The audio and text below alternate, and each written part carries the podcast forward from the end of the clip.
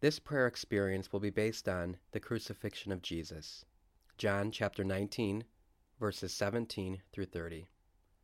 And we'll be doing what St. Ignatius called the application of the senses, or praying with your senses. We'll start first with the sense of sight. As I read through this passage, try to allow yourself to see everything that is happening. Try to allow yourself to see this great love, the greatest act of love that ever happened for us, Jesus giving his life. So they took Jesus and carrying the cross himself. Try to imagine him carrying the cross out to what is called the place of the skull, in Hebrew, Golgotha. And he's carrying it up to the top of Golgotha.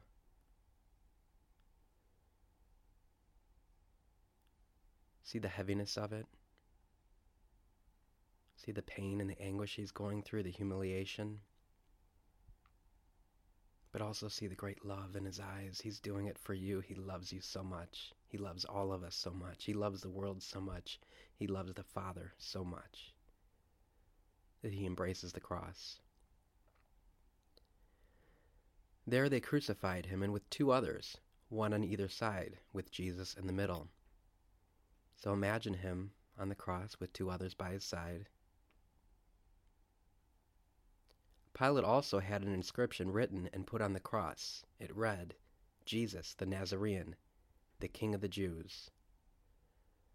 Try to see this inscription with your own eyes, right above his head. Is it on wood? Is it on cloth? What is it written on? Is it painted? Is it inscribed? Jesus, the Nazarene, the King of the Jews. Now, many of the Jews read this inscription because the place where Jesus was crucified was near the city, and it was in Hebrew, Latin, and Greek. Have you seen any of those languages? Can you picture what they look like, the lettering, the words?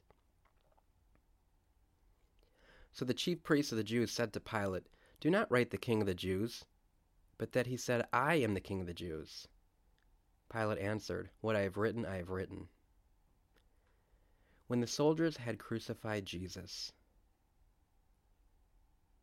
they took his clothes and divided them into four shares, a share for each soldier. Watch as the soldiers laugh and jealously take his clothes. They also took his tunic, but the tunic was seamless, woven in one piece from the top down. Let's not tear it, but cast lots for it to see whose it will be. In order that the passage of Scripture might be fulfilled, it says, They divided my garments among them, and for my vesture they cast lots. Imagine them now kneeling down, casting lots, rolling the dice. This is what the soldiers did. Now you see, standing by the cross, up close, were Jesus' mother and his mother's sister Mary, the wife of Clopas, and Mary Magdala. You see the three women right there by the cross. And now you watch as Jesus saw his mother and the disciple there whom he loved. And imagine you're that disciple. And he looks down at you from the cross. And then he looks at his mother and he says to his mother, Woman, behold your son. And then he looks you deeply in the eyes with great love, giving you the gift of his mother. And he says to you, Behold your mother. And then you turn your eyes and you look to Mary, and Mary's crying, but she looks at you through her tears, just knowing that though she may lose her only son, she now gains you as a son. After this, aware that everything was now finished, in order that the scripture might be fulfilled, Jesus said, I thirst. There was a vessel filled with common wine. So they put a sponge soaked in wine on a spring hyssop and put it up to his mouth. Imagine the sponge being lifted on the hyssop all the way to his mouth. And when Jesus had taken the wine, he said, It is finished. And bowing his head, he handed over the Spirit. Watch now as he says, It is finished. His lips pronounce the last words he will ever speak. His head drops, and he hands over his spirit.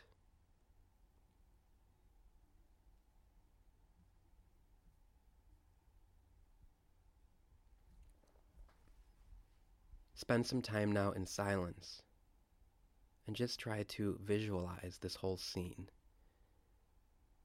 Try to play it out before you like a, a movie. Try to see everything in the scene and try to do it all from your visual memory. And then spend some time in silence and journal your experience. The next step of praying with the senses is to hear. We'll just focus on some of the noises, some of the sounds, some of the voices. Especially pay attention to the voice that Jesus speaks to you. Imagine him carrying the cross, and he goes through the city of Jerusalem up to Golgotha, and the crowds are jeering. They're screaming out vile things at him. They're humiliating him. They're persecuting him. And you hear Jesus just continue to take steps. And as they crucify him, you hear the hammers strike the nails.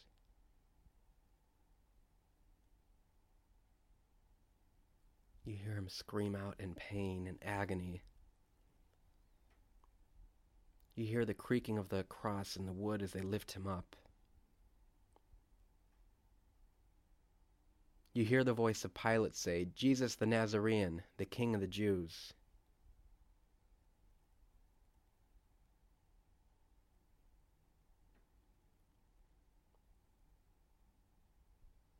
You hear the soldiers taking his clothes and dividing them into four shares, one for each soldier. And you hear their voices saying, Let's not tear it, but cast lots for it to see whose it will be. And then all is silent as you realize you're standing right there at the foot of the cross as Jesus is suffering you hear him moaning in agonizing pain. And you're standing there with the three women, with Jesus' mother Mary, with Mary, the wife of Clopas, and Mary Magdala. And you see Jesus again, look at his mother, and listen to him say, close your eyes and hear him say this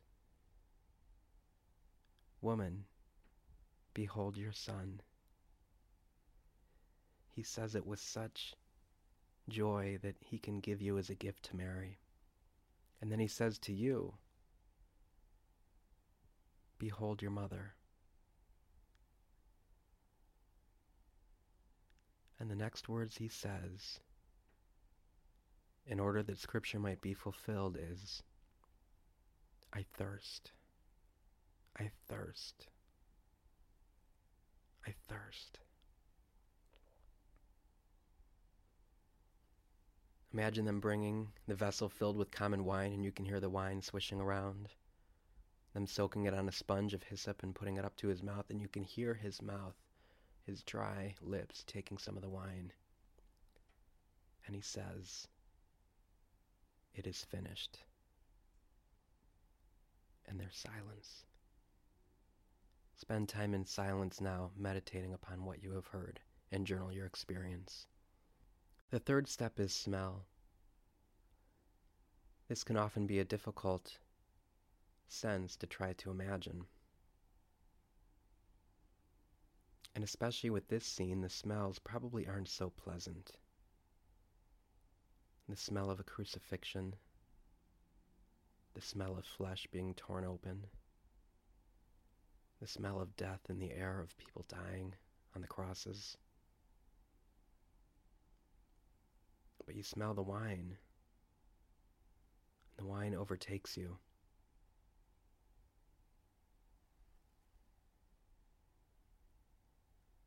Spend some time now just allowing yourself to enter into Calvary, to enter into Golgotha, to enter into that smell of death.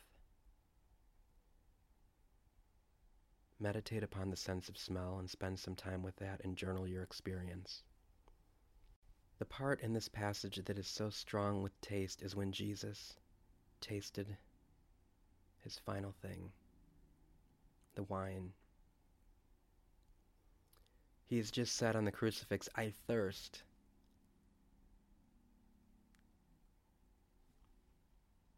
And there was a vessel of common wine, so it wasn't good wine. So they put it on a sponge and soaked it, and put it on hyssop and brought it up to his mouth. And this is a final gesture of kindness to the Lord. And he tastes the common wine. This God who has made himself man for us, this God who has humbled himself for us time and time again, the final thing that he tastes is common wine. What does it taste like? Spend some time now just meditating upon taste and try to really have the experience of tasting that wine in your mouth. Finally, touch.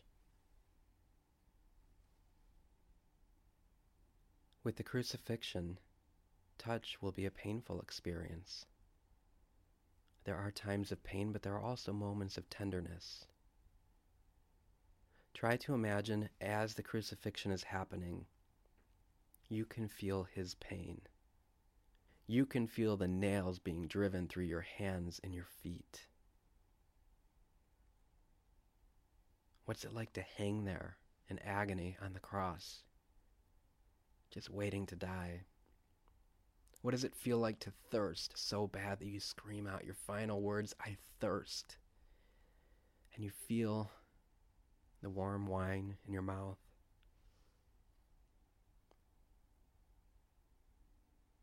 And all you feel behind you is the wood of the cross, and the nails, and the cold wind blowing on your body. Maybe you are the beloved disciple standing at the foot of the cross, and you can feel the closeness and the tenderness of the women that are there caring for him especially Mary, the Mother of God, who is now your mother. What does it feel like to embrace her?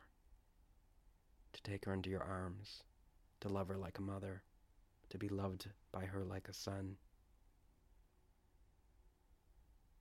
Spend some time now just with the sense of touch until that final moment when Jesus says it is finished, and bowing his head, he handed over his spirit. And journal your experience.